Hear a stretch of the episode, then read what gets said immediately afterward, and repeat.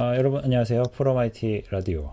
아, 오늘은 오랜만에 또 모셨습니다. 아, 호주에 계신 앤디 김님 모셨습니다. 안녕하세요. 네, 안녕하세요. 네. 아, 너무 오랜만에. 네, 너무 오랜만에 뵈셔서, 뵈, 어, 또 기억 안 나시는 분들이 대다수 대다수일 테니까 어, 간략하게 자기 소개 겸해서 어, 제가 대신 소개를 드릴게요. 앤디 김님은 음, 지금 호주에서 활동하고 계신 이제 소프트웨어 엔지니어시고요. 어, 지금 뭐 회사가 어디셨죠? 옵터스요. 네, 옵터스라는 어, 호주의 어, 최대 통신사인가요? 아니에요. 아. 그 텔스트라라는 회사가 제일 크고요. 음. 음, 옵터스는 두 번째. 아, 예. 일 거예요. 아마 크기로 보면. 예. 예. 다양한 개발을 하고 계십니다. 그 예전에는 이제 네. iOS 쪽을 많이 하셨고, 뭐 최근에는 지금도 주로 이제 iOS 쪽을 하는데 네. 그 팀이 어, 이노베이션 팀이라고 해가지고 네. 이제 앱 앱을 만드는 팀은 아니고 주로 POC라고 해가지고 이제 그 컨셉 뭐 이런 데모 같은 거 이제 주로 그런 선행 기술 쪽 하는 팀이에요. 그래서 이제 뭐 테스트하는 앱 같은 거 이제 막 그, 그 어떤 아이디어를 가지고 빨리 전략적으로 어, 테스트 해보고 그게 뭐 맞는 것 같다, 뭐 또는 위에서 마음에 들어 한다 그러면은 이제 앱 팀으로 넘겨서 개발을 시킨다거나 뭐 다른 서비스를 좀 어, pro productization을 한다거나 이런 거를 진행을 하고 있습니다. 그래서 주로 뭐 많이 했던 게 요즘에 많이 했던 게 어, voice 쪽 많이 하고 있어요. 그래서 IVR이나 어, 구글 홈, 알렉사 뭐 이런 그런 플랫폼을 integration 해가지고 우리 서비스에 그래서 이제 뭐 우리 고객들이 어, billing이나 그 뭐 사용 사용량 같은 거를 앱에서 이제 알 수도 있고 아니면 구글 홈이나 알렉사를 통해서 어, 할 수도 있고 이런 거를 하고 있고 로봇 로봇 우리 우리 팀에서 하, 고 있는 게 지금 로봇 쪽도 있어요. 휴머노이드 로봇을 retail store에 우리 이제 옵터스가 한 store가 호주 전역에 한 400개 정도가 있는데 거기서 이제 그 목표는 내년까지 로봇을 한 대씩 다 이제 해가지고 그 로봇이 고객을 응대할 수 있도록 하는 게 목표입니다. 그게 이제 거기 안에도 알렉사하고 IBM 왓슨 플랫폼이 들어가거든요. 어. 그래서 어, 그래가지고 그거 그걸로 응대하고 어 뭐 아, face ID 같은 거 이제 하고 이제 그건 아직 테스트 단계인데 그래서 face ID 같은 걸로 고객을 로봇이 로봇이 알아보는 어. 뭐 그런 걸 테스트를 하고 있어요. 네. 뭐 소프트뱅크에서 전에 나왔던 뭐 페퍼 이런 비슷한 페퍼. 개, 개념... 페퍼를 저희 가지고 있어요. 페퍼 페퍼를 한한 10대 정도 갖고 있는데 네. 페퍼는 저희 회사 이제 시도를 하고 있는데 페퍼가 공식적으로 호주에서 지금 판매가 안 되고 있어요. 음. 소프트뱅크가 공식적으로 호주에 release를 안 해서 저희가 그거를 retail store에 지금 그 출시를 할 수가 없어요. 음. 그 계약 때는 400 군데는 어떤 로봇이 들어가게 되나요? 지금 여러 가지 그 candidate가 있는데 아. 우선 뭐 이게 비밀까지는 아니니까 뭐 테미라는 로봇이 있고요. 이스라엘 로봇인데 그거하고 그 중국 요 중국제 로봇이 몇 개 있거든요. 음. 유로 5하고 뭐 몇 개가 있는데 지금 몇 개가 물망에 올라와 있어요. 그러니까 아. 직 어떤 로봇으로 할지 정해진 건 아니고 페퍼도 가능성이 있어요. 근데 페퍼가 제일 비싸고 페퍼가 제일 비싼데 페퍼는 closed 플랫폼이에요. 그 걔네 나름 그 you know, ROS라고 해가지고 ROS하고 그 어, 그것만 지원을 하고 그리고 뭐 구글 홈이나 이런 거랑 in, integration 하기가 힘들고 걔네 나름대로의 플랫폼을 가지고 있기 때문에 그래서 이제 이 flexibility가 조금 떨어지고요. 근데 페퍼 자체는 굉장히 좋은 로봇이에요. 좋은 로봇이고. 근데 이제 중국제 이런 것들은 뭐 사실 뭐 괜찮긴 한데 좀 더 싸고 질적으로 조금 더 떨어지는 대신에 굉장히 flexible한 오픈돼 있는 어. 다 오픈된 플랫폼. 전형적인 안드... made in China네요. 그쵸. 네, 안드로이드가 돌아가고 이제 어 그러니까 그 장점 장단점들이 있어요. 그런 대신에 좀 질적으로 안 좋지만은 굉장히 오픈돼 있고 우리 마음대로 할 수 있고 뭐 계약도 우리 마음대로 할 수 있고 좀 더 싸고 태미 같은 경우에는 휴머노이드는 아니에요. 휴머노이드는 아니고 굉장히 그 심플한 그 내비게이션이 가능한 그냥 타블렛만 딱 붙어 있는 그건데 판타곤에서 사용할 수 사용할 정도로 그 굉장히 뭐라 그래야 되지? 플랫폼이 안정성이 있는 그리고 가격대 면에서 굉장히 음, 메리트가 있는 거라서 지금 그 세 개가 지금 물망에 올라 있고 이제 어떤 어떤 걸로 결정할지는 제가 제가 이제 계속 테스트를 하면서 아마 올해 내에 결정을 할 것 같아요. 어. 음. 근데 여러 가지 그게 있어요. 뭐 프라이버시나 그 regulation 같은 게 맞아야 되니까 그 로봇이 우리가 좋다고 되는 게 아니라 회사 방침이나 그리고 오스트레일리아에서 인정 인증이 돼야 되는 제품이어야 돼 가지고 그게 뭐 쉽지는 않더라고요. 페퍼 같은 경우는 소프트뱅크가 그 인증을 안, 받, 안 받아가지고 지금 오스트레일리아에서 판매가 안 되고 있거든요. 음, 뭐 그런 것들 하고 있습니다. 네. 그 음성 음성 인식 인공지능에서 로봇까지 하여튼 뭐 최첨단 기술이 그 지금 일하고, 일하고 계신 기업에서 어떻게 쓰면 좋을지 그러니까 미래를 예. 좀한 발 먼저 나가서 앞서가셔서 탐색하고 중에 그런 척 후병 같은 그런 역할을 하고 계시네요. 뭐 좋게 말하면 그렇고 네. 나쁘게 말하면 막 뭐 아이디어가 있는 거 다 던져보는 팀이죠. 이것도 한번 해봐라, 저것도 한번 아, 해봐라. 아, 여기 한번 네. 파봐라. 네? 그렇죠. 네. AR도 하고 있어요 요즘에. 아, AR하고 있어요. AR하고 VR도 하고 있는데 음. 네. AR도 참 재밌는 분야인 것 같아요. 네. 어. 그래서 쪽에서도 물이 나올지 모르니까 이쪽 한번 또 파봐라. 그럼 또 가서 또 파시고. 예, 파, 파고 있어요. 지금 뭐 내가 내가 한 POC가 뭐냐면 그 retail store, 그러니까 그 상, 그 store에 가면 그 이렇게 모바일 handset들이 이제 다 진열이 돼 있잖아요. 근데 거기에 보면 뭐 가격이나 이런 정보가 종이로 하면 너무 지저분하고 거기 옆에다 팻말 세우거나 이러면 너무 지저분하고 그래서 그걸 AR로 하는 프로젝트를 진행을 하고 있거든요.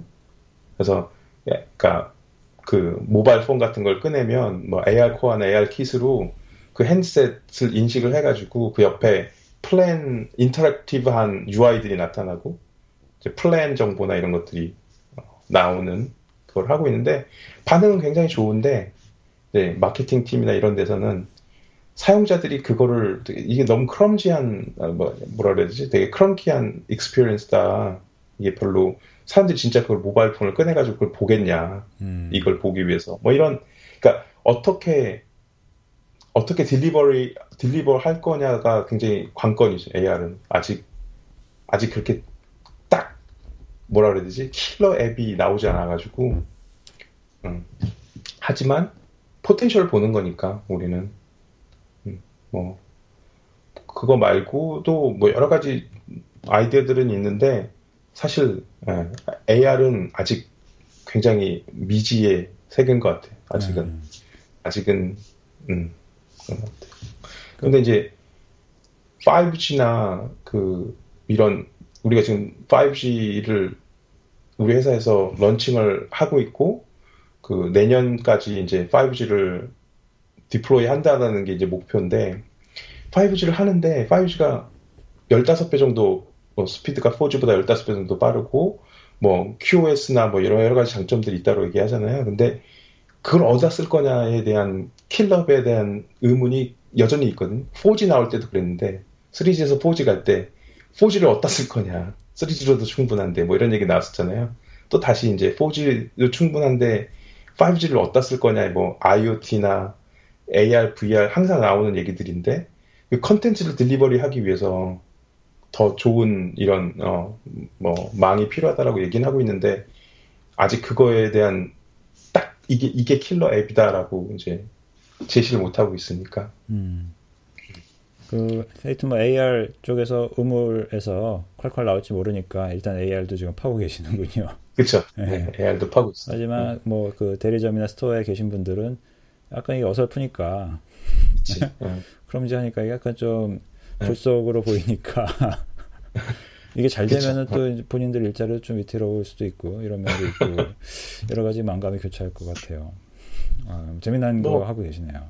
데, 데모를 보여주면 되게 놀라워는 하는데 음, 피드백은 그렇게 좋은 것 같지는 않더라고요. 아, 딱 데모까지 환상적이죠. 그렇죠. 네, 데모, 데모, 네, 맞아요. 데모까지는 데모까지는 다들 어 이거 데모 어 CEO한테 가서도 해줄 수 있냐고 막 라이브로 데모 해줄 수 있냐고 막, 막 이러는데 막상 그렇게까지 위에까지 다 올라가도 이걸 정말 이걸 제품화할 수 있느냐는 항상 네, 다시 의문으로 돌아오죠. 음.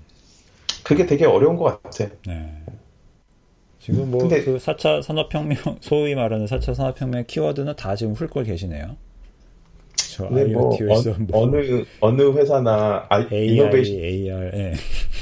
이노, 이노베이션 네. 팀이 있잖아요. 네. 선행기술 팀 있잖아요. 그런 팀에서 하는 일을 하고 있는 거죠. 뭐. 음, 네. 그 보통 전문 용어로 뺑이 친다고 그러는데.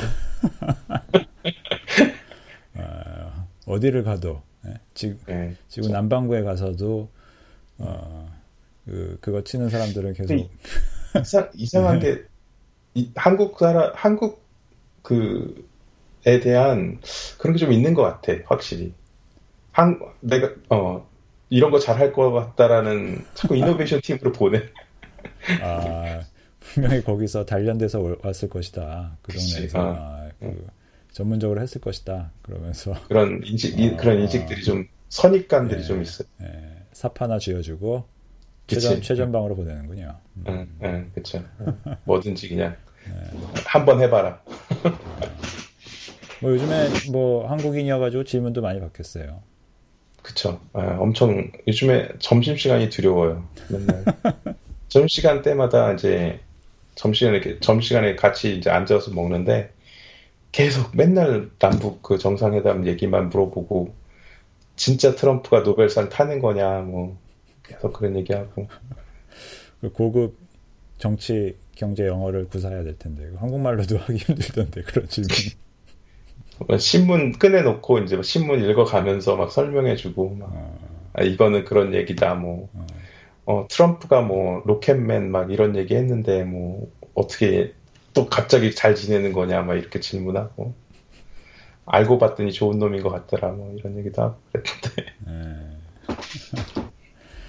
네. 네, 오늘 사실 근데 네. 사실 힘들 사실 힘들죠 근데 설명하기가 그렇죠. 음. 한국말로도 힘든 상황이죠. 그치. 이거 지금 음, 이걸 뭐 정리해가지고 또 음. 의견이 확실해 하면 모르겠는데 여러 가지 생각이 들잖아요. 또 이런 상황에 있어서 그러다 보니까 이걸 아, 네. 요즘에는 뭐 확, 실한 거는 이건 뭐 우리한테는 나쁜 상황은 아니니까 나는 어, 이게 해결되는 게 좋다.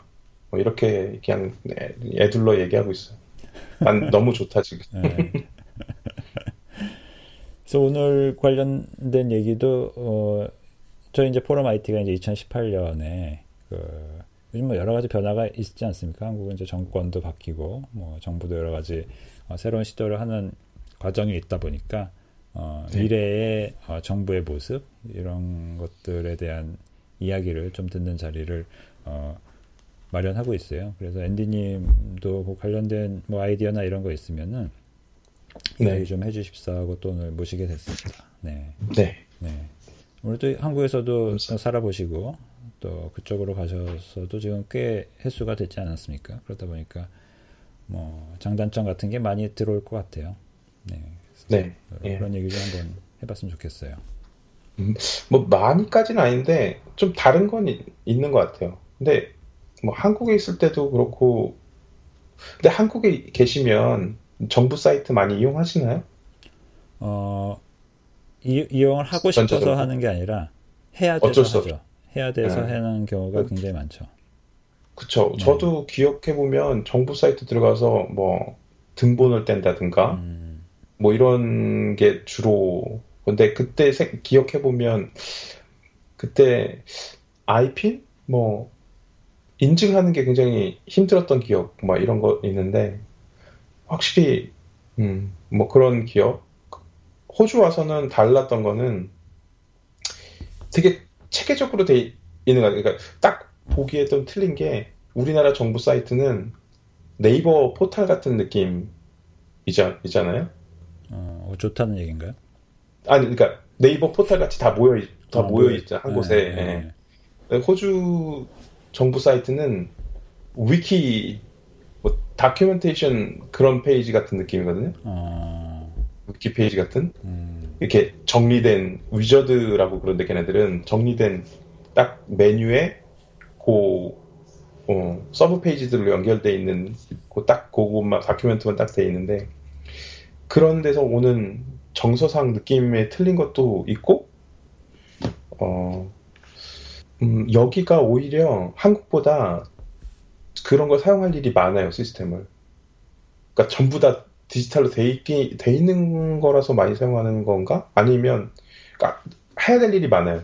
우선 이민자라서 그런지도 모르겠는데 이민성하고 우선 해야 되죠 이민성 뭐 비자나 지금 저희가 뭐 갱신 될 때마다 그거 가서 봐야 되고 어 그때마다 이민청 갈 수는 없으니까 주로 이제 온라인을 통해서 모든 걸 다 하게 되는데 하고 이민자라서 처음 이제 뭐 여기 오면은 뭐 Centrelink라고 그래가지고 뭐 이런 등록해야 되는 게 굉장히 많이 있거든요. Centrelink도 있고 Medi Medicare도 있고 뭐 이런 것들을 다 정부 사이트로부터 왜 아, 아이들이 있으면 childcare 같은 거 뭐 이런 것도 해야 되고 애들 뭐그 예방 접종 한 것들도 다 전산으로 다 입력을 해야 학교 이제 학교 등록할 수 있는 자격이 되고 뭐 이런 것들 전부 다 해야 돼서 한국에서는 거의 사용하지 않았던 것 같은데 전자정부를 여기 와서는 그 정부 사이트들 굉장히 많이 이용하는 것 같아요. 음. 네 그런 것 같아요. 그래서 근데 크게 불편함이 없이 사용을 했어요. 어. 그러면 잘 돼 있는 거죠? 잘 돼 있는 거죠? 음. 네. 음.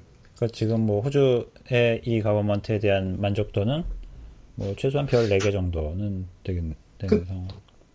예, 그런 것 같아요. 꽤 잘 돼, 꽤 잘 돼 있어요. 어. 뭐, 무엇보다 마음에 드는 거는 이 다큐멘테이션이 굉장히 잘 돼 있어요. 어딜 들어가든 음. 그 되게 심플한 다큐멘테이션, 그러니까 아마 필요에 의한 거겠죠. 여기가 우선 그 여러 간 다민족들이 있고 그런 것들이 좀, 좀 잘못돼 있으면 혼선이 많이 빚어지니까 아마 그런 것 같고 여러 가지 언어로 설명이 다 돼 있어요. 음.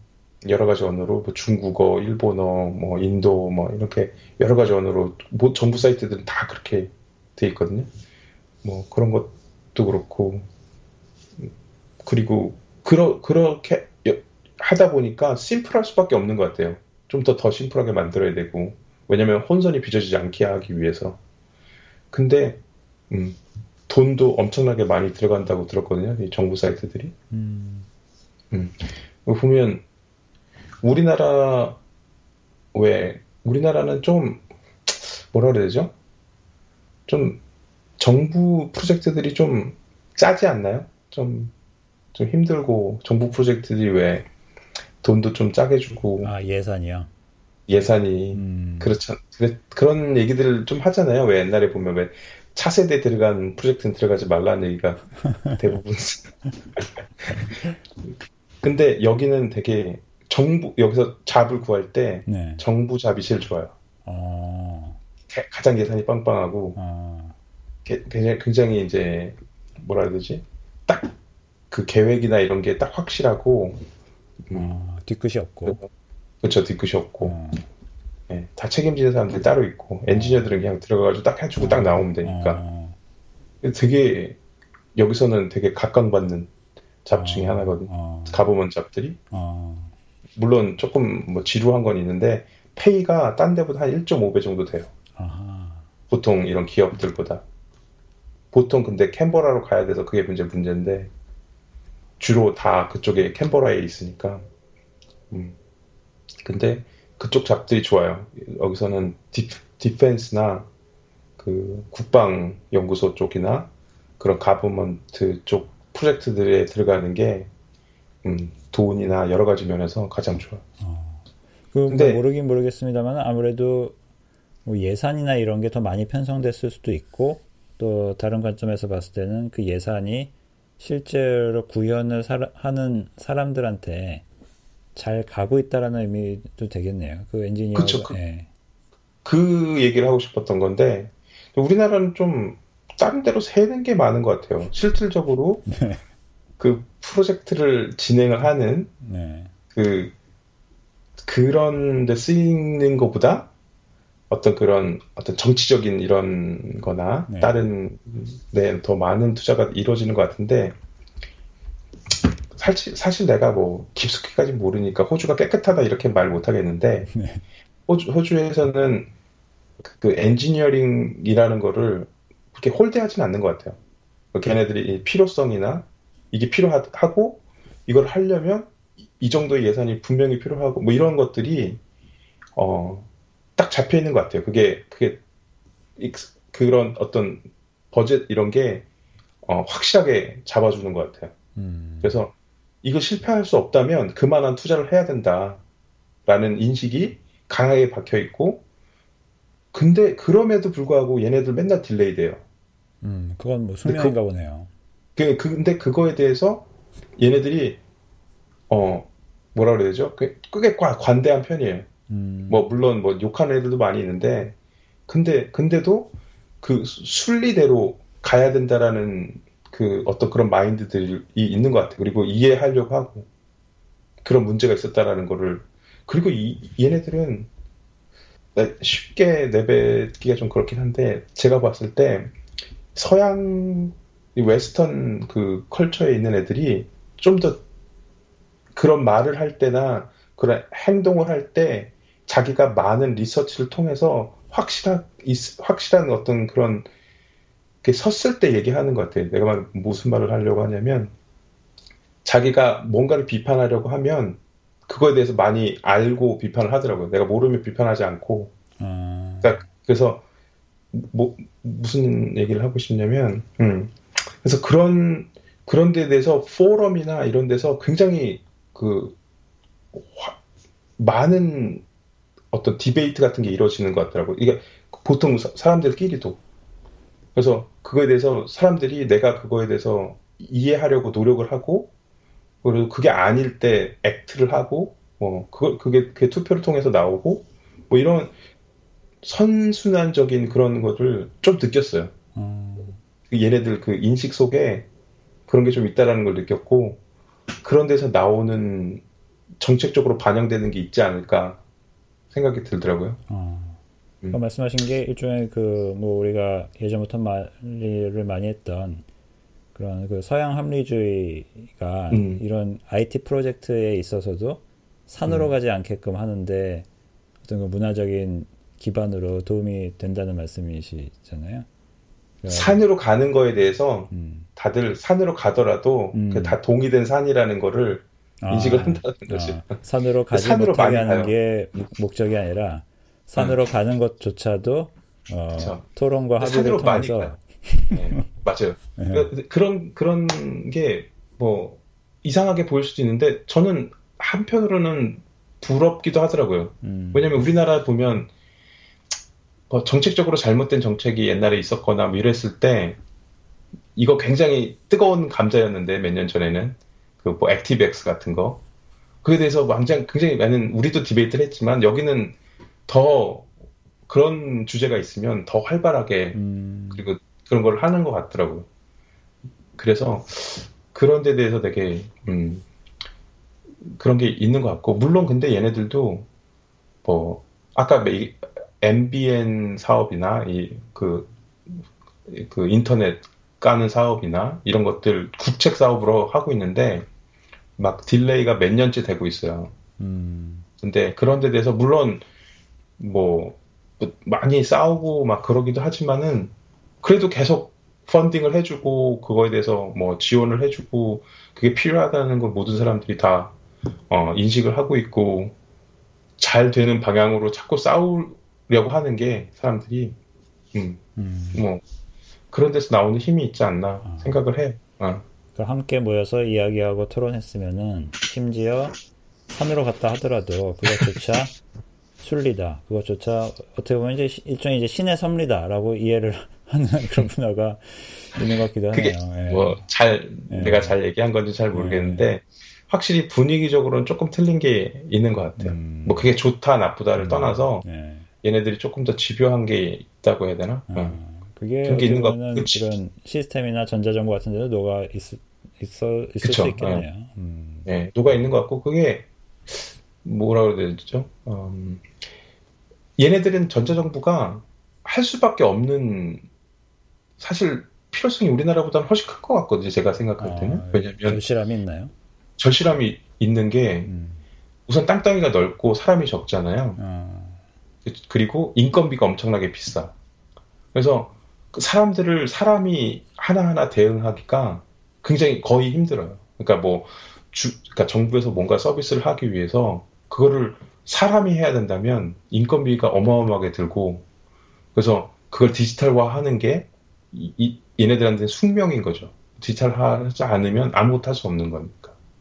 그래서 그런 그런 어떤 필요성이 우리나라보다 훨씬 강하지 않았을까 생각이 들고 그리고 네 그런 생각이 드네요. 네. 그 앤디님이 뭐 관련해서 많이 좀 이제 링크나 볼만한 거를 좀 보내주신 게 있어서 요거는 저희가 나중에 정리를 할 텐데 이거 하나하나 뭐 얘기해봐도 될 것 같아요. 그 방금 말씀하신 거 이제 연관 관련된 것 같은데 어, 이분이 지금 호주 총리인가요? 말콤 텀 말콤 예 말콤 PM 텀 예. 예. 이분이 앞으로는 이제 21세기 정부다. 음. 21st Century Government라는 말을 이제 따옴표로 쓰면서 일종의 그런 것들을 했었던 적이 있었나 보네요. 예, 그렇죠. 네. 예. 지금 계속 추진하고 있는 게 텀블이 추진하고 있는 정책들이 다 디지털 정부에 대한 것들을 많이 하고 있고 음. 그리고 원래 호주가 경제 부흥을 가져왔던 게 그러니까 어떤 중국의 그 부흥을 어, 등에 그러니까 올라타서 그러니까 호주에서의 그 리소스나 뭐 이런 것들을 하고 컸던 게 또 금융시장을 그 금융시장 규제를 완화하고 음. 이러면서 되게 커왔잖아요. 이제 그런 부흥을 다시 하기 위해서 필요한 것들이 이제 그 정부가 디지털화를 해서 productivity를 향상시키고 다시 옛날에 그런 부흥을 얻으려면 이런 21세기형 그런 economic system을 도입을 해서 그리고 그 뭐 특히 그 금융 쪽 음. 규제들을 더 완화시키고 그 핀테크 우리나라에서 요즘에 핀테크 뭐 얘기 많이 하잖아요. 그런 핀테크를 지원을 많이 해가지고 그럼 그럴 그러려면 이제 정부 자체도 그런 거를 디지털화를 많이 해, 해놔야 되기 때문에 그런 거를 통해서 돌파구를 찾으려고 하는 거죠. 지금 주, 중국이 이제 주춤하면서 호주, 호주도 같이 주춤하고 있기 때문에. 음. 음. 그래서 이제 그런 일환으로 이제 호주의 저 호주 정부에서는 이런 e-government 얘기를 많이 하는 것 같아요. 음. 디지털 정부 얘기를 많이, 얘기를 많이 하는 것 같아요. 네. 뭐 digital first, 뭐 21세기 정부 이런 목표를 들 정도로 뭐 지금까지도 뭐 아까 말씀하신 것처럼 절실함이 있어서 어, 어떻게 보면 이제 한국보다도 더 열심히 그 전자정부를 해왔는데 여기서 그쵸. 그치지 않고 이제는 뭘 뭔가를 이제 더 하겠다라는 이런 천명을 한 거네요. 그 이, 이 총리가 지금 여기 자리에 들어온 지도 꽤 됐, 나요 지금? 어, 한 번 쫓겨났다가 다시 들어왔을 거요. 아, 그래요? 예. 어. 이게 얘네들이 되게 그 시스템을 내가 아직 완전히 이해를 못 하겠는데 네. 얘네들은 그 의회에서 막 그 debate를 하다가 바로 그 순간에 투표해가지고 잘라버리고 막 이러더라고요. 음. 그리고 다시 또 막 debate 해가지고 어. 다시 다시 선출하고 막 어. 이런 시스템이 있는 것 같은데. 음, 역동적이네요. 예, 굉장히 역, 역, 역동적이에요. 음. 근데 음, 예, 그래서 그래서 아, 막 바뀌고 그래가지고 제가 그 내용은 잘 모르긴 하는데 현재는 턴불인 걸로 알고 있습니다. 네. 예. 그래서 이분이 들어오면서 하여튼 뭐 일종의 그 자신의 그 비전으로 이제 디지털 이런 거를 내놓은 거네요. 그쵸. 근데 네. 누가 들어와도 지금 현재 호주의 돌파구는 음.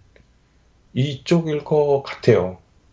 사실 이 예, 그 금융이나 뭐 이런 4차 산업혁명을 계속 호주가 얘기를 하고 있고 그게 그게 어떤 돌파구를 삼고 있고 그렇기 때문에 정부에서도 이제 그거를 지원할 수 있는 그런 정책들을 계속 필 수밖에 없는 거죠. 근데 이제 음. 그게 어느 수준에서 하는 거냐에 대한 온도 차이가 있을 뿐, 음, 뭐 다들 그거에 대해서는 뭐 동의를 하는데 얘네들이 싸우는 게 이제 그거를 어, 뭘 먼저 할 거냐, 어떤 걸 우선시 할 거냐, 뭐 이런 걸 가지고 싸우는 거죠. 음.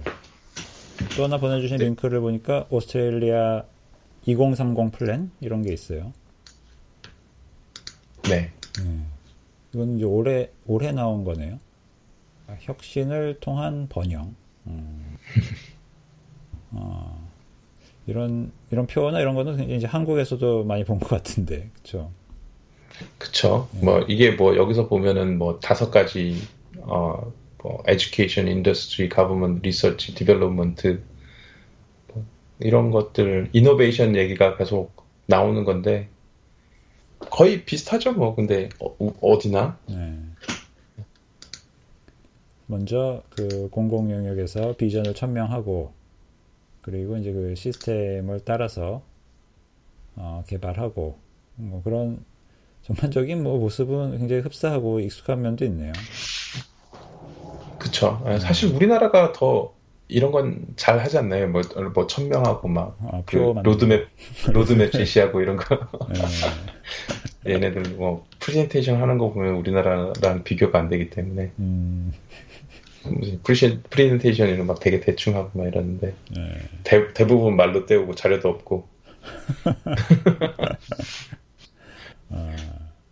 아, 그렇군요. 근데, 뭐, 전체적인 큰 그림에 있어서는 뭐 대부분 동의가 되는 내용인 것 같아요. 음. 오스트레일리아가 처한 상황이 지금 뭐 다른 선진국들도 다 그렇지만 노령화가 굉장히 많이 진행이 됐고 얘네들이 할 수 있는 지금 전략들이 전략이라 해야 되나 그런 것들이 뭐 이노베이션을 통해서 productivity를 향상시키고 제한적인 인구로 이 산업이나 이런 것들을 해나가기 위해서는 오토메이션이나 뭐, 뭐 education, industry, 오토메이션, 뭐 government digitalize 된 government를 가지고 뭐더 신기술을 개발해 가지고 그런 것들이 그 어떤 나라의 전체적인 컬처가 되게 만들자 뭐 이런 거니까 음. 그거에 대해서는 뭐 기타 의견이 없, 있을 수가 없죠. 근데 어. 큰 그림은 그렇고 근데 그걸 가지고 이런 그 카테고리에서 돈을 어디다 쓸까, 써야 되느냐, 음. 누가 먼저 돈을 가, 져야 되느냐가 이제 싸우는 거겠죠. 음. 거기서 어떻게 보면은 그 일종의 이제 국가나 정부의 이제 품격이 나올 수 있을 것 같은데. 그렇죠. 네. 그 얘기도 이제 조금 한번 더 들어가 보면 좋을 것 같아요. 그래서 보내주신 거 보니까 뭐 요거를 한번 볼까요? DTA.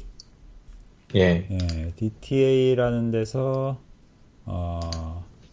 정부가 디지털 서비스를 만들 때 어, 도움이 될 예. 만한 이제 새로운 tool이나 이제 resource를 내놨다. 근데 예, 뭐 이뭐 어, DTA라는 데가 뭔가요, 이거? 이게 근데 다 여기는 transformation 그 department가 뭘 하든지 다 있더라고요. 음. 정부에서 예, 그 그럼 그 뭐죠? 뭐라 중재 역할을 하는 팀들이 있는 거죠. 음. 이게 사실 우리나라에서 얘기하면 표준안 만드는 부서인 거거든요. 아, 그러니까 지금 이 DTA는 Digital Transformation Agency.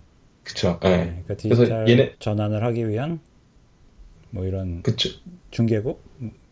그쵸. 이게, 이게 뭐 표준안을 우리나라에 왜 표준안 만들고 음. 뭐그 전 정부에서 그 표준안을 따라서 하도록 다 이제 가이드라인을 제시하고 뭐 음. 이러잖아요. 여기도 마찬가지로 이 transforma, Transformation Agency가 digitalize를 할 때 이런 이런 이런 뭐 디자인을 따라야 되고 음. 그런 거를 제시를 하는 거죠. 이게 이게 어디서부터 나온 리서, 리서치를 통해서 이런 그런 결론을 도출해내고 이, 렇게 뭐 플랜을 만들고 디자인을 하고 아키텍처를 음. 짜고 이렇게 진행을 해야 된다 뭐 이런 거를 도출해내는 음. 에이전시인 거죠. 음. 이런 어떻게 보면 이제 가이드라인이나 이제 툴이 있기 때문에 좀 일관성이 있는 앞서 말씀하신 이제 위키 같은 느낌이 나는 걸 수도 있겠네요. 그렇죠. 네. 네. 지금 한국은 그럴... 부서마다 그 사이트 들어가면 전혀 느낌도 다르고. 그렇죠. 네. 그게 조금 다른 분위기가 좀 다른 것 같아요. 음. 그러니까... 여기는 딱 그 주 주정부가 있고 연방 정부가 있고 주정부가 있고 그리고 지방 정부가 또 따로 있거든요. 그래서 근데 들어가 보면 스타일이 다 똑같아요. 연방 정부, 주 정부, 지방 정부 사이트들이 거의 대부분 비슷하거든요. 어. 그래서 그 메뉴나 이런 것도 혼선이 별로 없고 스타일이라는 게 굉장히 비슷하기 때문에 누구든지 들어가서 할 수 있고 아까 얘기했던 것처럼 음, 한, 한 10가지 정도 되는 언어로 번역이 돼 있어요. 어. 그래서 그거에 이제 자기 그 모국어에 맞는 그거를 지원받을 수 있고 아니면 전화를 하면 그, 그 서비스가 다 되거든요. 그 translation, 그 통역 서비스가 다 되기 때문에 할 수 있고 그래서 그런 거는 굉장히 잘 되어 있다라고 말할 수 있을 것 같아요. 네.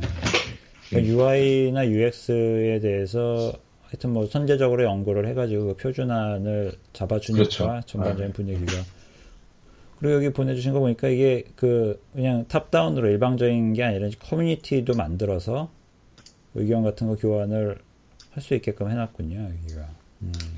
그게 되게 얘네들이 그게 되게 센 것 같다. 아까도 얘기했지만은 그런 또 포럼이나 그 의견을 제시하는 것도 굉장히 능동적으로 액티비 액, 액티브하게 하고 하는 애들은 음. 관심 없는 사람들은 진짜 관심이 없고 뭐 관심 있는 사람 네. 그렇죠. 예. 네. 관심 있는 사람들은 정말 열, 정적으로 어. 하는 사람들이 있고 관심 있는 사람들의 열정을 받아줄 수 있는 그런 뭐 그렇죠 시스템이 네, 돼 있는 거죠. 있는 네.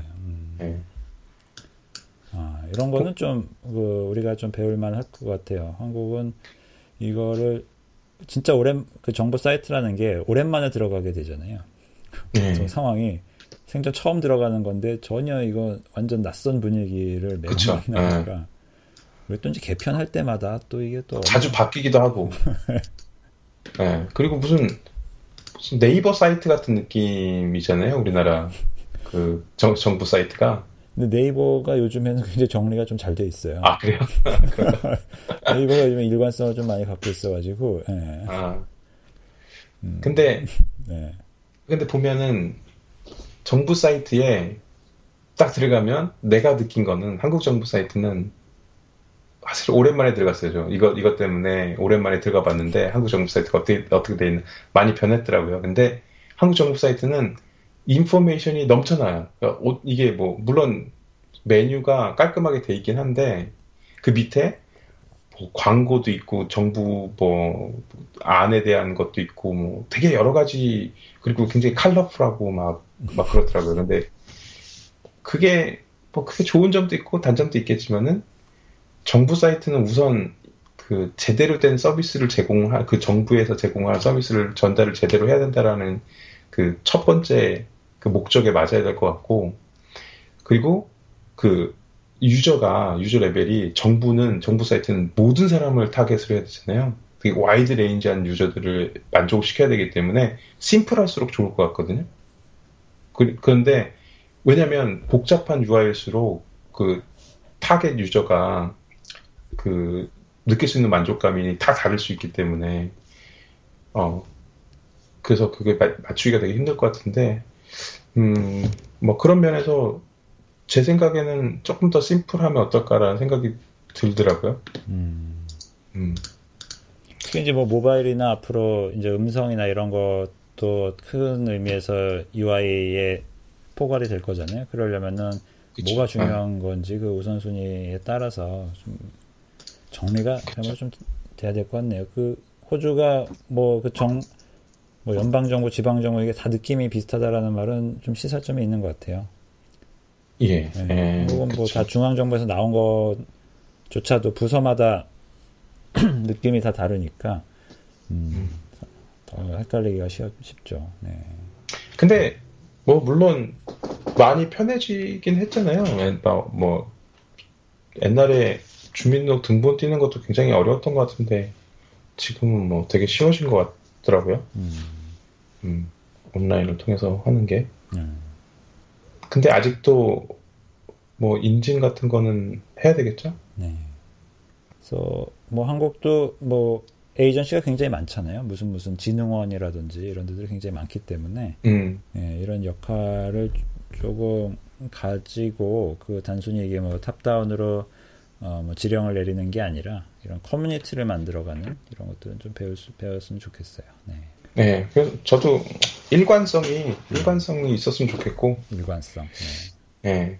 아, 그러니까 호주에서 호주 정부 사이트를 보면서 느낀 게, 아, 일관성이 있어서 좋다라고 느낀 점이 있고요. 음. 뭐, 이게 뭐, 꼭, 꼭 좋다라고 뭐 말할 수는 없겠지만은, 예. 우선 그런 게 장점인 것 같고, 한국은 좀 너무 다양하고 통일되지 않은 느낌이 조금, 음, 네. 그런 면에서는. 네. 하지만 훨씬 많은 걸 제공하긴 하죠. 네. 한국 정부가. 보통은 앞서 계속 나오는 얘기입니다만 그 일관성이 만들어가는 과정이 이제 포럼이나 음. 커뮤니티의 그쵸. 토론을 통한 이제 합의에 그게 있어야 되는데 그게 음. 없다 보니까 결국은 각 조직의 높은 사람이 좀 보기에 보시기에 좋았던 것 이런 식으로 이제 결정이 되는 경우가 많으니까 이게 뭐 다 달라지는 게막뭐 민간에서 그런 게 굉장히 많잖아요. 그래서 뭐 음. 정부도 뭐 크게 다르지 않겠죠. 그래서 그런 어, 일관성을 찾아가는 과정, 일관성을 음. 다 함께 찾아가는 그런 절차 이런 게 좀 필요할 것 같네요. 네. 음. 네. 네. 네. 사이트도 굉장히 많고 우리나라 사이트들이 여러 가지. 네. 네. 앱도 굉장히 많죠. 앱도 뭐 앱도 너무 많이 만들어내 가지고. 네. 우리나라의 그 라이센스 그, 그 뭐죠? driver license 그 운전면허증 앱이 있나요? 어, 모르겠어요. 저는 제가 제가 제일 자주 쓰는 게 운전면허 앱 여기 운전면허 앱이 있는데 음. 그 뭐그 그 벌칙이나 벌금이나 뭐 이런 것들이 히스토리가 쭉 다 나오거든요 거기. 아, 그리고 면허증 안 갖고 다녀도돼요 면허증을 면허증 안 갖고 다녀야 되는지는 모르겠는데 그 되게 정보가 되게 잘 나와서 되게 뭐라 그래야죠? 되게 흥미로웠어요 이걸 보면서. 음. 네. 물론 아, 드라이브 라이센스만 나오는 건 아니고 어, 주정부의 주정부 앱인데 그 주정부 앱에 어, 음, 굉장히 심플한 아이디로 제가 한번 보여드릴게요. 이거를 네. 그냥 이렇게 보여줄 수가 있나? 어, 지금 저희 그, 포로마이티 라디오이기 때문에 어, 청취자 여러분들은 네. 못 보니까 그 캡처를 캡처를 네, 제가 네, 캡처를 해서 보내줄게요. 쇼노트에 쇼노트에 네. 어, 네, 여기 보여드리도록 되게 어, 네. 이런 정보들을 되게 간단하고 쉽게 어, 그냥 볼 수 있게 하는 음. 것도 음, 되게 인상적이었고 좋았어요. 네. 정부 앱들을 한국에서 깔아 쓰시나요? 안 깔죠. 그렇죠. 네. 네. 여기는 실제로 유용한 그 전깔 이게 이런 것들이 실제로 유용해요. 음. 있어야 되고 네. 있으면 좋겠고. 네. 어. 한국에도 이게 있는지 잠깐 한번 제가 검색을 해볼게요. 디지털 운전면허. 음. 그 운전면허증이 언제 갱신해야 되고 뭐 이런 것들 있잖아요. 네. 그런 것들이 다 여기 나오거든요. 그리고 네. 차 registration 된 것들, 어. 차 등록, 차 등록 된 것들도 다 같이 나오고. 그 검색을 해보니까 주로 이제 뭐 미국 일부 주하고 인도에서 이런 거를 하려고 한다라는 것만 나오는 걸로 봐서 이제 한국에서는 아직 없는 것 같은데 음. 그런 거 있으면은 운전면허증까지 대체할 수 있으면 사실 운전면허증이 저도 이걸 가지고 다녀야 되기 때문에 좀 불편했던 면이 플라스틱 한 장이지만 음. 카드도 많이 줄이잖아요. 그래서 폰만 가지고 그쵸. 다녀도 된다면은 어, 이런 것도 조, 좋을 텐데 이런 거 왜 안 안 했을까요 그동안? 그리고 그, 그 라이센스 그 디테일이 나오니까 네. 그 폰에 있는 걸로 그 경찰이 만약에 필요하면 조회를 해보면 되는 거니까 음, 그렇죠. 충분히 뭐 대처를 할 수 있는 것 같거든요. 요즘에 음. 젊은 사람들은 지갑 같은 거 잘 안 갖고 다니고 그냥 폰만 네, 들고 다니니까 네, 네, 네. 음, 이런 게 또 있었군요. 네. 그것도 되게 좋았고 어, 생활 글쎄요 이게 잘 이게 잘 제가 한국에 있을 때는 어렸을 때부터 살았기 때문에 잘 못 느꼈던 거일 수도 있고 이민을 오면서 더 조심하게 되는 게 많은 것 같아요. 그런 정보나 어떤 뭐 이민자니까 비자에 관련된 거, 어, 정부 사이트에 가서 알아봐야 되는 것도 많고 등록해야 되는 것도 많고 이러다 보니까 좀 더 많이 그런 서비스들을 이용할 일들이 많았던 거고 한국에서는 거의 뭐 그런 일들이 없었거든요. 뭐 사회 초년생이었고 내가 뭐 그때까지만 해도 뭐 딱히 뭐 할 일이 없었던 거 땅을 산 것도 아니고 뭐, 뭐 회사에서 다 뭐 세금 처리 같은 거 회사에서 다 해주니까 내가 따로 해야 되는 거 아니고 내가 개인 사업자도 다녔으니까 특별히 그런 걸 서비스를 이용할 일이 없었던 것 같기도 하고 그래서 제가 그걸 1대1로 딱 비교는 못 하겠어요. 네. 어떤 게 더 편, 네. 편하, 편했다거나 이럴지 음, 못 하겠는데, 음. 네. 호주에서 느낄 수 있는 장점은, 네, 계속 얘기하고 있지만, 그런 심플한, 그니까, 그, 그, 포커스된 그, 필요한 거를 딱 제공하려는 노력들이 있는 것 같아요. 심플하게. 그러니까 내가 필요한 정보나 이런 것들을 손쉽게 제공하려고 노력을 많이 하는 것 같아요. 끊임없이 지금 시민이 이 시스템을 쓰는 시민이 가장 필요로 한게 뭔지 그걸 심플하게 찾으려는 노력을 계속 한다는 말씀이네요. 네. 그, 또 보내주신 거 잠깐 보니까 어, 지금 이거는 뭐 그 지금 일하시는 거하고 약간 관련된 거 있기도 한데 그 5G에 대해서 호주가 기대가 굉장히 큰가 봐요. 정부 입장에서도. 보내주신 거 보니까. 그러니까 이게 네. 일맥상통하는 얘기인데 계속 네. 그 호주가 계속 이제 디지털라이즈를 하려고 하고 그러면서 이제 인터넷에 되게 뭐라 해야 되지? 뭐 집착해야 된다, 집착한다고 해야 되나? 아... 호주 호주가 땅덩어리가 넓다 보니까 인터넷을 아직도 인터넷이 제공이 안 되는 지역들도 있고 그거를 빨리 다 연결을 해서 연결을 하면 productivity가 향상이 될 거고 그걸 통해서 경제 부흥을 다시 가져올 수 있다. 뭐 이런 얘기를 자꾸 하고 있는데 그 음. 그거랑 맥락을 같이 해서 5G가 제공이 되면은 더 빠른 음, contents delivery가 가능하고 그걸 통해서 이제 호주가 그동안 뭐 그것 때문에 못 하고 있었던 건 아닐 텐데도 그런 막연한 기대감들이 좀 있는 것 같아요. 음. 5G에 대해서 기대감이 굉장히 많아요. 그리고 어. 투자가 굉장히 많이 이루어지고 있고 정부 차원에서도 그 5G에 대해서 이제 IoT나 이런 것들에 대한 기대감이 굉장히 많아요. 음. 음. 그런 산업이나 뭐 인당 GDP가 뭐 얼마 이상 올라갈 거라고 이렇게 막 음. 하는데 네. 이제 그런 것들이 사실 예, 뭐 우리나라 뭐 운하 파면 경제 부흥 효과가 얼마나 된다 이거랑 뭐 비슷한 얘기 아닐까 싶긴 한데 네. 그 5G가 되면 전체적으로 어, 향상되는 뭐 대표적으로 핀테크나 뭐 음. 그런 contents delivery 하는 뭐 산업이나 뭐 이런 것들에 대한 productivity가 높아지면서 그거에서 오는 경제 부흥 효과를 이렇게 나눈 거겠죠 DDP로. 네. 그래서 뭐 2,000불 이상의 효과가 있, 있을 거라고 얘기하는데 이거는 이제 기대가 그만큼 많다라고 얘기할 수 있을 것 같아요. 그 IoT나 로보틱스 뭐 이쪽으로 네. 기대가 굉장히 많아요. 네. 그래서 뭐 이 이런 뉴스에서 우리가 볼 수 있는 거는 정부가 이렇게 밀면서 그냥 단순히 이제 밀고 홍보하는 게 돼서 끝이는 게 아니라 이런 이제 IoT나 이런 거에 신사업을 하는데 필요한 이제 규제나 이런 것들도 이제 같이 고려를 하면서 풀어 나가는 것 같아요. 보니까. 음. 네. 규, 예. 규제를 음, 규제가 상당히 규제 이쪽 규제를 풀고 있는 것 같아요. 음. 그게 뭐라 해야 되죠? 아까 얘기했던 거랑 비슷한 느낌인데 절박한 것 같아요. 호주가 음. 절박한 게 노령화가 된 것도 있고 중국의 어떤 영향도 있고 그리고 호주가 참 어떻게 보면 굉장히 떨어져 있잖아요. 네. 어딜 가려고 해도 멀어요. 여기서는 그 얘기는 모든 거에서 조금 고립돼 있다고 해야 되나? 음.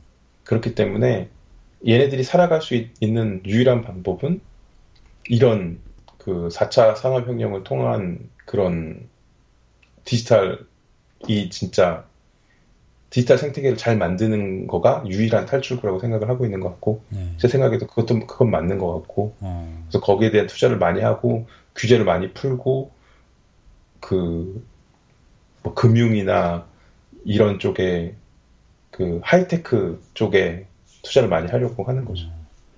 그러니까 하여튼 뭐 이 디지털 transformation이 뭐 가야 될 길이니까 여기서 행여 어떤 걸림돌도 뭔가를 새로 시작하는 사람들이 느끼지 않도록 미리미리 이제 정부가 이런 것들을 이제 치워주는 이런 역할을 한다 이런 예. 말씀이신 것 같아요. 예. 다, 정부 차 정부 음. 차원에서 스타트업 지원도 지금 굉장히 많이 활성화되고 있어요. 음.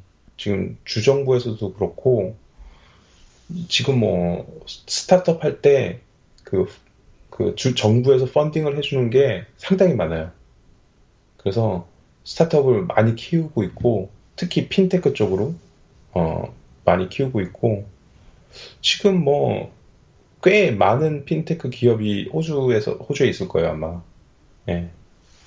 그, 제가 그, 그때 네. 자료가 있었는데 2016년에 세계 100대 핀테크 기업의 호주가 9개였는데 음. 사, 세계 3위였다고 하더라고요.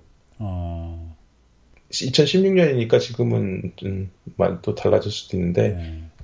그때부터 지속적으로 굉장히 많은 투자를 하고 있고 워낙 근데 호주가 워낙 금융 쪽으로는 워, 원래부터 많이 투자를 하고 있는 걸로 알고 있어요. 음. 보내주신 것 중에 또 하나가 이제 비트코인, 아, 그 블록체인 어, 이런 얘기도 있어요. 예. 그래서 예. D, DAD, DAD, 예. 디지털 오스트레일리안 달러 뭐 이런 것도 얘기되는 것 같기도 하고요. 네. 예. 뭐 한국보다는 이런 쪽에 있어서 조금 개방적인 면이 있네요. 그렇죠. 예. 예, 확실히 개방적이죠. 이런, 예. 이런 쪽에서. 예. 아직 근데 뭐 구체적인 건 없는 걸로 알아요. 아직은 음, 음. 구체적인 어떤 뭐 regulation이 만들어지거나 이런 건 아닌 걸로 알고 있는데 그 정부 차원에서 시도를 많이 하는 것 같고 저희 회사도 이제 비트코인을 통해 가지고 어 뭐 데이터를 거래한다거나 뭐 이런 얘기를 자주 하고 있거든요. 음. 그러니까 블록체인 지금 예. 블록체인으로, 네. 네, 블록체인으로 지금 데이터를 돈 주고 사잖아요. 근데 이제 그런 거를 이제 블록체인을 통해 가지고 데이터를 사용자 간에 거래할 수 있, 거나 음. 뭐 그거를 뭐 다른 데 투자할 수 있거나 뭐 이런 것도 가능할지 않을까 얘기가 하고 있고 음, 뭐 많은 다각적인 방향으로 지금 비트코인도 얘기가 나오고 있는 것 같은데 아마 그 그걸 뭐라 그러죠? 폐쇄 폐쇄 블록체인 그쪽 연구들이 많이 이루어지는 걸로 알고 있어요. 음. 음. 그러니까 일반 뭐 민간 기업들이 이제 자기들끼리 쓸 수 있는 이런 그런 끼리끼리 블록체인을. 예, 그렇죠. 어, 여기 또 블록체인 관련된 거 보내주신 것 중에 하나가 블록체인을 이제 자선 사업 음. 네, 쓴다 이런 얘기도 있네요. 그 호주가 뭐 어디 뭐 다른 나라 지원을 할 때 뭐 믿을 수 없는 나라가 많으니까 이런 것들 이제 블록체인을 한번 써보겠다. 뭐 이런 얘기가 나오거든요. 네. 그러니까 여러 가지 시도를 일단 뭐 많이 하네요. 뭐 금융 쪽도 한번 해보고 이제 확실치는 않지만 해보도록 내버려 둔다라는 면도 있고 그리고 이런 같은 경우는 사 그러니까 블록체인이라는 게 결국은 서로 이해가 다른 이해가 다른 사람들끼리 데이터를 공유하는 일종의 플랫폼이잖아요. 그쵸. 그렇기 때문에 네. 특히 이제 뭐 같은 정부라면은 그게 뭐 전혀 필요가 없을 텐데 전혀 다른 이제 제3세계라든지 어, 우리 이제 돈 줬는데 이게 좀 어떻게 쓰이는지 추적하고 싶은 경우 같은 경우에 블록체인 같은 게 이용할 수도 있, 있겠습니다. 네. 호주가 음. 그런 것들을 고민하고 있네요, 지금. 그렇죠. 네.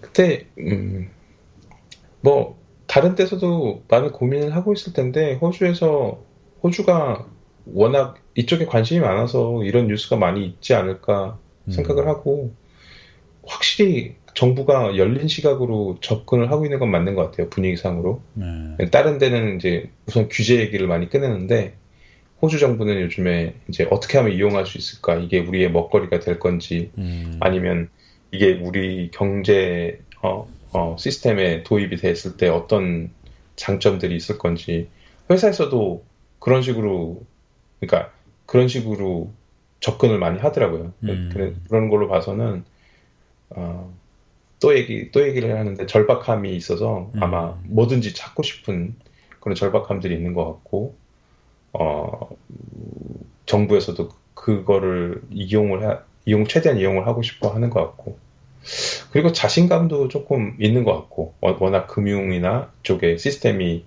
어, 선진화돼 있기 때문에 아, 그런 성공, 데서 나오는 성공 시험이 있었으니까 그렇죠. 뭐, 네. 네.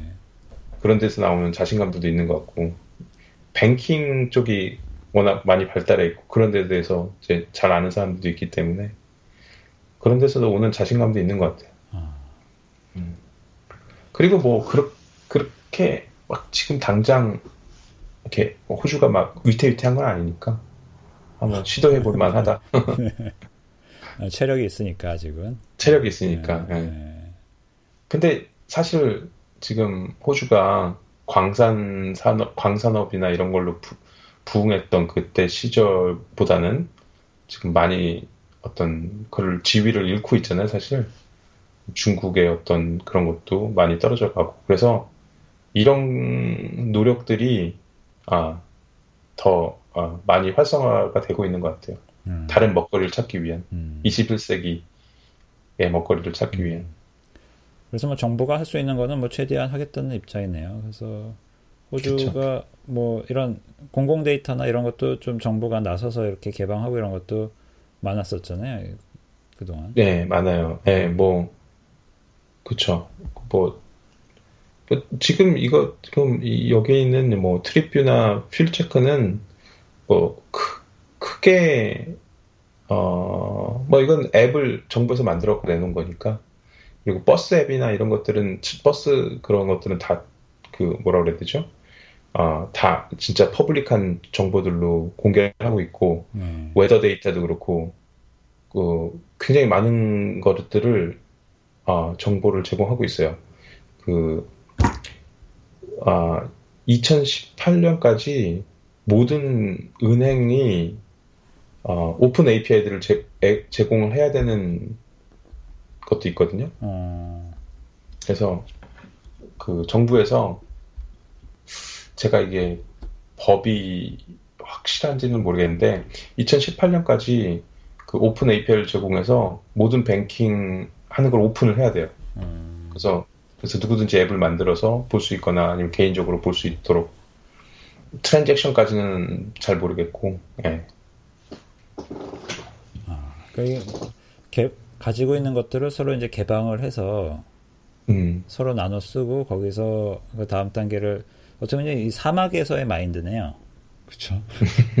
사막에서 어, 모여 있는 사람들이 어, 가지고 있는 리소스를 다 꺼내놓고 어, 우리 미래를 예. 대비해야 된다. 이런 어떻게 보면 이제 척박한 곳에서 살아남았던 어, 사람들이 음. 선조들이 어, 키워왔던 이런 마인드가 어, 정부의 운영에서도 어, 느껴지는 바가 있습니다. 네. 네. 아, 한창 뭐 우리 지금 뭐 정부와 관련된 뭐 미래 뭐 정부의 모습을 어떻게 해야 될지 뭐 스마트 정부 뭐 전자 정부 요즘에 뭐 지능형 정부라고도 얘기를 하더라고요. 그래서 정부가 사실 해야 될 일도 많고 또 플랫폼이 돼야 되는 면도 있어서 그거에 대해서 저희가 이제 알아보고 있습니다. 그래서 좀 이제 뭐 미래 얘기도 한번 좀 해볼까요? 그 현재의 어, 호주의 그런 얘기도 어, 좋지만 이런 것들을 좀. 네. 어, 그 전에 이것도 한번 보면 좋을 것 같은데 아까 말씀하신 것 중에 하나가 어, 아까 말씀하신 것 중에 하나가 어, 정부 어, 프로젝트가 좋다 엔지니어한테 예. 그렇다는 것은 어떻게 보면 이제 조달 문화가 굉장히 이제 성숙했다라고 볼 수가 있는데 예. 그거조차도 지금 또 이제 변화가 더 좋아지려고 한다 뭐 이런 얘기도 또 있는 것 같아요. 근데 그 여기서 procurement라고 하잖아요. 네. 그 조달 네. 예, 회사에도 이제 다 그런 펄체스하는 쪽이 사실 제일 제일 빡 빡빡해요. 음. 호, 가범 정부도 조달청 우리나라는 조달청이겠죠. 그 프로큐먼트가 제가 알기로는 굉장히 빡빡한 걸로 알고 있어요. 음. 그래서 그거를 이제 루즈하게 조금 이제 규제를 풀겠다라는 건데 음. 그 왜냐하면 스타트업이 생기고 제일 큰 스타트업 같은 게 제일 큰 문제가 이제 그런 기존의 procurement의 policy나 그러니까 당장의 정부가 클라우드 서비스를 이용하려고 한다고 생각을 해보세요. 음. 그러면 이거를 가격을 정책 가격을 그러니까 이게 scale up을 하게 늘어났다 줄어들었다 막 이러는데 이걸 가격을 1년 전에 미리 그 예산을 준비해 가지고 할 수 있는 게 아니잖아요. 얼마 나올지 모르니까. 그러니까 그런 어떤 조달의 그 flexibility가 굉장히 떨어지는 거예요. 그래서 클라우드 서비스를 이용할 수가 없어요. 어. 정부에서. 그러니까 그런 것들이 그런 것들을 그 새로 나오는 이런 어떤 환경이나 테크놀로지에 맞춰서 그런 규제 같은 것들을 완화할 게 있으면 완화하고 새로운 게 들, 새로운 것들을 받아들여야 되면 받아들일 수 있도록 바꾸겠다라는 거죠. 음. 예. 근데 그게 쉬운 일은 아닌 것 같아요. 당장 이런 조금 우리 회사 단위에서도 클라우드를 쓸 수가 없어요. 음. 왜냐면 이게 procurement를 진행하기가 힘들어요. 음. 어떻게 진행을 해야 되는지 이게 거의 뭐 계산상으로는 불가능하니까. 그래서 이제 그런 거에 대한 어떤 연구 그런 게 많이 돼 있는 것 같고 그 얘기는 지금 현재 조달에 관련된 게 굉장히 빡빡해요. 그 얘네들이 그 돈을 그 예산을 많이 쓰기도 하지만은 그걸 집행하는 데 있어서 굉장히 빡빡한 것도 있어요. 그래서 뭐 그게 뭐 최후의 보루겠지 얘네들이 그 어떤 그, 그 리소스를 낭비하지 않으려는 그래서 그 사실 회사 생활을 하면서도 가장 애를 먹는 게 그런 거고 그 퍼큐먼트에 관련된 거고 회사에서 내가 택시 뭐 이런 거 타고 뭐 이런 거 하는 거 그거는 퍼큐먼트가 아니구나. 어 내가 뭐 어, 우리 팀 같은 경우에 로봇을 중국에서 사왔어야 돼요. 네. 로봇, 로봇을 중국에서 사와야 되는데 그거를 진행을 하려고 거의 한 석 달이 걸린 것 같아. 그 이노베이션 팀에서 그 프로젝트를 진행을 하려고 하는데 이게 뭐 모회사까지 올라가가지고 결제를 받고 다시 내려와야 되고 뭐 이런 것들이 있으니까 굉장히 힘들었는데 예 그런 그런 데서 오는 비합리성이나 뭐 이런 productivity를 저해하는 내용들을 없애려는 노력들을 하려고 하는 거죠. 음. 그래서 뭐 그런 움직임이 있다라는 거네. 뭐 이제 클라우드 많이 있어요. 네, 클라우드뿐만 아니라 이제 플랫폼 시대가 그쵸. 되니까 뭐 네. 전부 다 이제 혼자 개발하는 게 아니라 쓸 수 있는 거는 손잡고 갈 수 있는 그쵸. 거는 파트너와 함께 네. 가야 되는 케이스가 많으니까 그런 그쵸. 거에 있어서 그리고- 좀 유연한 문화가 필요하다 이런 말씀이시네요. 네. 그렇죠. 그리고 이제 정부 같은 경우는 주정부의 어, 프로젝트에 참여할 수 있는 procurement에서 참여할 수 있는 회사들이 정해져 있잖아요. 뭐 50인 이상의 기업이라든가 뭐 그 regulation에 맞춰진 회사라든가 인증이 된 회사들만이 그 procurement 프로젝트를 procurement를 진행할 수 있, 있으니까 라이센스를 따야만 진행할 수 있으니까. 그, 그 그러면 스타트업들은 아무도 못한다라는 얘기가 되거든요. 그럼 얘네들이 스타트업에 굉장히 많은 돈을 들여가지고 지원을 하고 있는데 실제로 정부에서 사용할 수 없으니까 그런 서비스들을. 그런 거에 대한 어, 어, 조절, 조정? 같은 것들을 이제 어떤 어, 합리적으로 그, 그걸 더 정부에서도 이용할 수 있고 어, 새로운 어, 테크놀로지들 받아들일 수 있는 문들을 이제 열겠다라는 거죠. 그러면서 그걸 통해서 또 스- 스타트업을 지원할 수 있는 거니까. 어, 음. 어떻게 보면 그래서- 그 혁신의 그 근간 근간이 이제 예, 예. 시작될지도 모르겠네요. 그쵸. 그게. 예, 그, 그쪽으로 다 돈이 나가는 거. 지금, 네. 근데 지금은 대부분의 정부 그 프로젝트들은 큰 회사들이 하고 있어요. 지금 뭐 HP나 뭐 마이크로소프트나 뭐 시스코나 뭐 이런 IBM이나 이런 데들이만 할 수 있는 거거든요. 물론 다른 문제들도 있겠지만은 예, 조그만 하청 기업들은 뭐, 뭐 병이나 정으로 들어가는 거겠죠. 근데 걔네들도 다 이제 어떤 security 레벨을 통과해야 되기 때문에 그 사, 스타트업이 하기는 굉장히 힘들거든요. 정부 프로젝트를. 음, 그래서 이제 그런 문을 열어주겠다는 거겠죠. 스타트업을 통해 어, 지원하는 것도 있고. 네. 아, 뭐 오늘 이제 여러 가지 얘기가 나왔습니다. 그 크게 봤을 때는 어, 이제 디지털 일종 이제 국시죠. 예, 국시를 이제 디지털로 잡고 그쪽 이제 방향성으로 음. 나가기 위한 이제 비전을 천명하는 거. 근데 거기서 그치지 않고 이제 좀 더 각론으로 들어가서 어, 그에 대한 음. 이제 가이드 가이드라인, 가이드라인, 가이던스 이런 것들을 뭐 특정 에이전시가 어, 리더십을 잡고 어, 만들어 가지만 그게 이제 단순히 top-down이 아니라 어, 시민과 이제 쌍방향으로 이제 응용도 하고 이제 서로 이제 제안도 하고 이런 것들을 할 수 있는 그런 문화나 시스템 이런 이제 플랫폼을 만들어가는 이런 모습이 어, 돋보였고요. 또 데이터라는 일종의 굉장히 큰 자산이죠. 자산이자 이제 자원 이런 것들을 어떻게 하면 좀 잘 쓸 수 있을지 그리고 또 마지막으로 이런 조달 결국은 사람들을 움직이는 이제 가장 강력한 동기부여 그러니까 결국은 네. 뭔가 자기 주머니에 좀 들어와야지. 그리고 함께 그쵸. 일을 할 수 있는 네. 이게 있어야지 움직이잖아요. 이제 그런 것들도 어, 만들어가는 이런 문화가 좀 어, 호주에는 지금 조성이 되고 있었네요. 네. 뭐 이런 여러 가지 얘기했습니다만은 또 이제 뭐 미래 얘기도 잠깐 그럼 해서 뭐 앞으로는 뭐 어떻게 됐으면 좋겠어요. 그냥 좀 광범위한 얘기이긴 한데, 네. 이제 고국이잖아요. 어. 고국의 전자정부가. 이제 뭐 쓰실 일 없을 수도 있겠습니다만.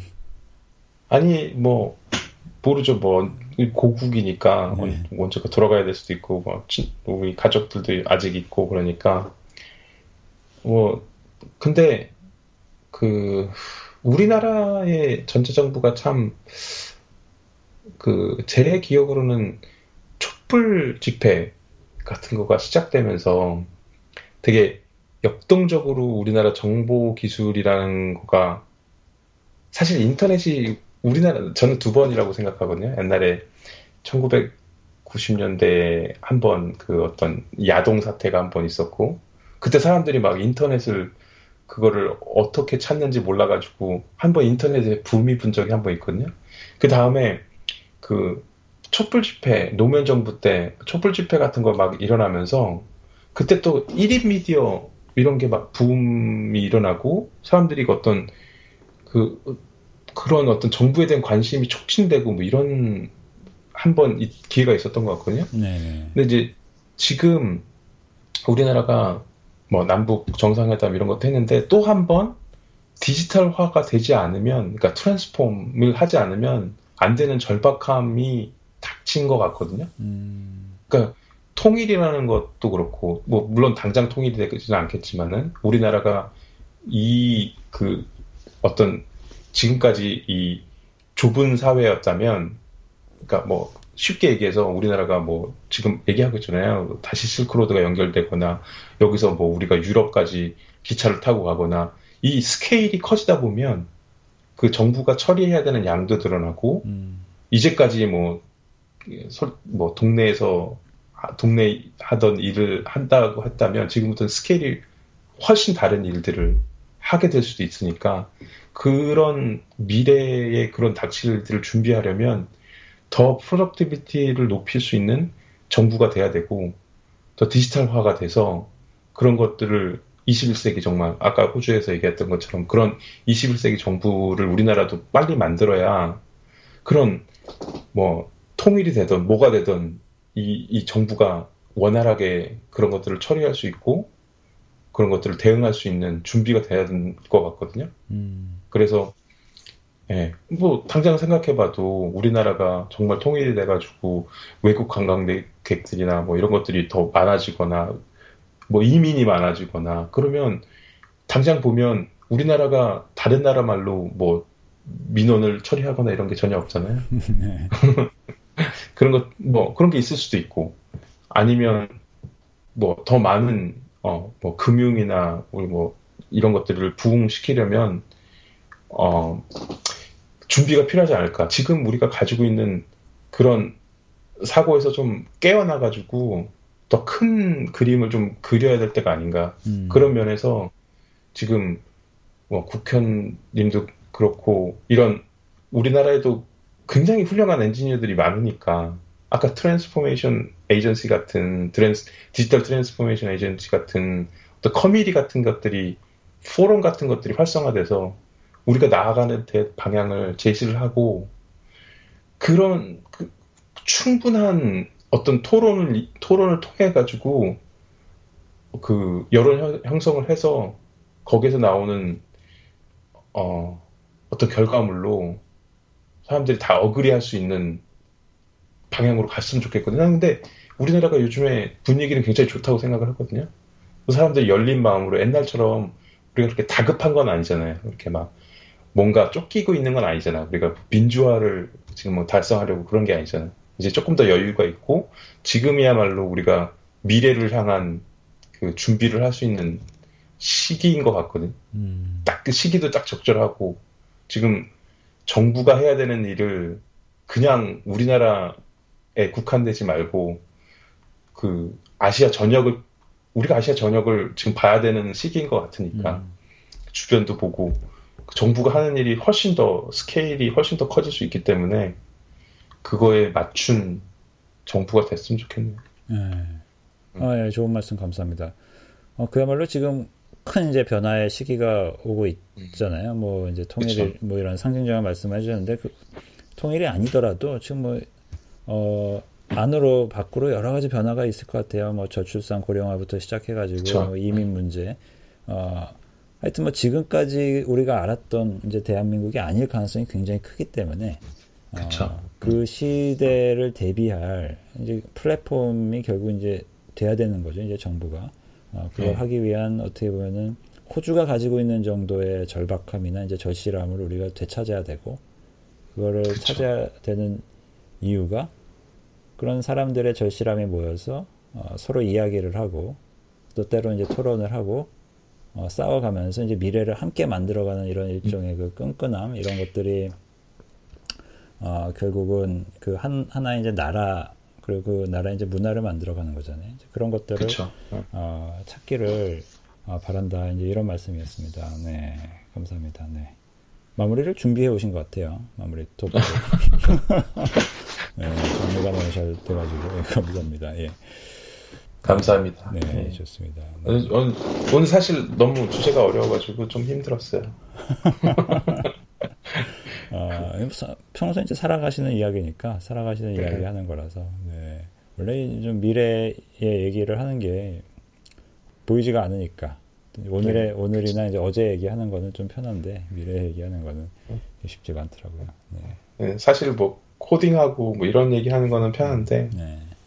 뭔가 이렇게 정책이나 뭐 이런 이런 거 이게 이렇게 좀 담론을 하는 거는 익숙치 않아서 코딩 얘기는 어, 걱정 안 하셔도 됩니다. 다음번에 오셔서 또 실컷 하시면 되니까 그거는 네. 그렇죠. 네. 아 오늘 또 이제 긴 시간 이렇게 감사합니다. 네. 그 동네 얘기 해 주셔가지고 음, 그 동네는 지금 뭐 추워지나요 이제? 예, 상당히 추워졌어요 지금 요 며칠. 아. 근데 이게 호주가 되게 안 좋은 게 제가 항상 얘기하는 게 그 개인 위, 페인 위다 게인이라고 얘기하거든요. 여기 winter가 여기 겨울이. 네. 그러니까 여기는 춥기만 하고 어떤 benefit이 없어요. 어떤 그 reward가 없어. 우리나라는 추우면 눈이 온다든가 뭐, 그뭐 겨울 스포츠를 할 수 있잖아요. 네. 여긴 그냥 추워. 그냥 아, 눈도 없고 어중간한 뭐 아무것도 없어. 네. 어중간한 뼈가 뼈가 시리게 추운데 으실으실하면서. 뭐, 네, 그렇죠. 근데 뭐 눈이 오는 것도 아니고 겨울 느낌은 전혀 안 나는데 춥긴 하고 뭐 이런. 아랫목도 없고. 그쵸 아랫목도. 없고 그래서 조금 아... 음, 여기 그... 겨울이 좀 네. 마음에 안 들어요. 그런 걸 또 reward라고 보시는군요. 그게 또 심하게 추운 거를. 어...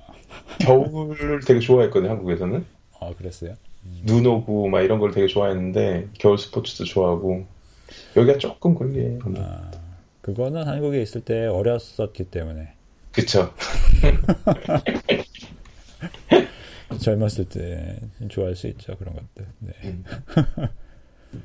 네, 감사합니다. 오늘 그러면 이제 계속해서 이제 호주에 곧 찾아올 겨울을 어, 만끽하시기를 바라며 어, 우리 앤디 김님 다음에는 음, 우리 편한 어, 기술 토크 어, 또 기대해 보도록 하겠습니다. 네, 네, 알겠습니다. 네, 다음에는 뭐 네, 다음에는 다음에는 어떤 걸로 뭐 예고 예고편 지금 해주셔도 좋습니다. 요즘에 하는 뭐 voice UI나 뭐 이런 거 얘기하면 재밌을 것 같아요. 아 예. voice 음. UI 이런 것들을 사실 뭐 말 나온 김에 정부에서도 쓸만한 거 굉장히 많을 텐데, 그렇죠? 아니에요. 예, 예, 정부에서도. 예. 예, 지금 사실 전화가 편하신 분들이 많아서 그렇잖아요. 네. 앱이나 네. 이런 것들 뭐 요즘에 그쵸.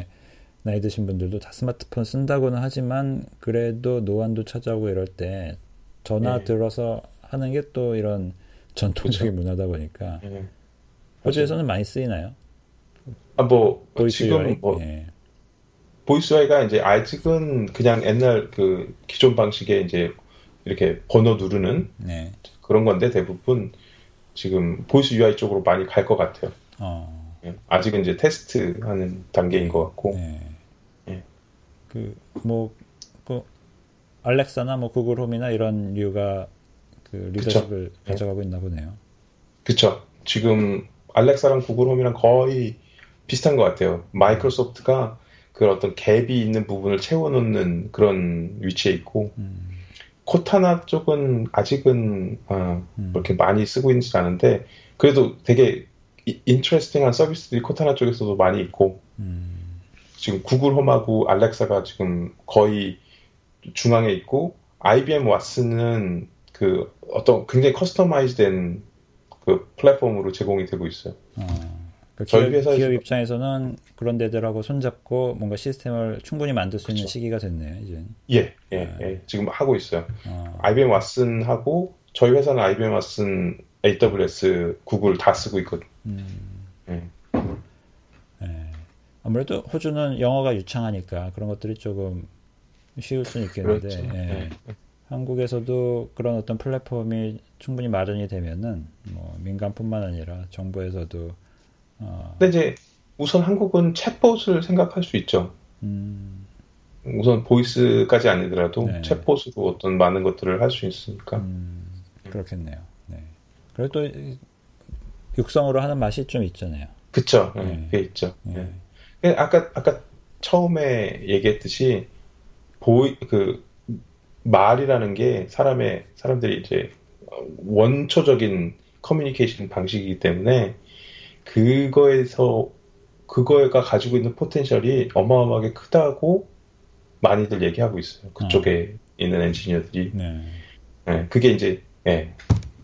저도 굉장히 potential이 큰 것 같아요. 음. 지금은 뭐 제대로 안 되는 것 같지만 그걸 가지고 있는 의미가 아, 꽤큰 클 거라고 생각을 합니다. 네. 그 potential 어, 뭔가 한번 터졌으면 좋겠네요. 여러 가지 의미에서. 네. 네. 네, 감사합니다. 오늘 뭐 긴 시간 감사드리고 다음에는 이런 조금 더 구체적인 어, 기술적인 얘기 하는 자리 마련해 보도록 하겠습니다. 네, 네 감사합니다. 감사합니다. 네, 호주에서 앤디 김님과 함께했습니다. 감사합니다. 감사합니다.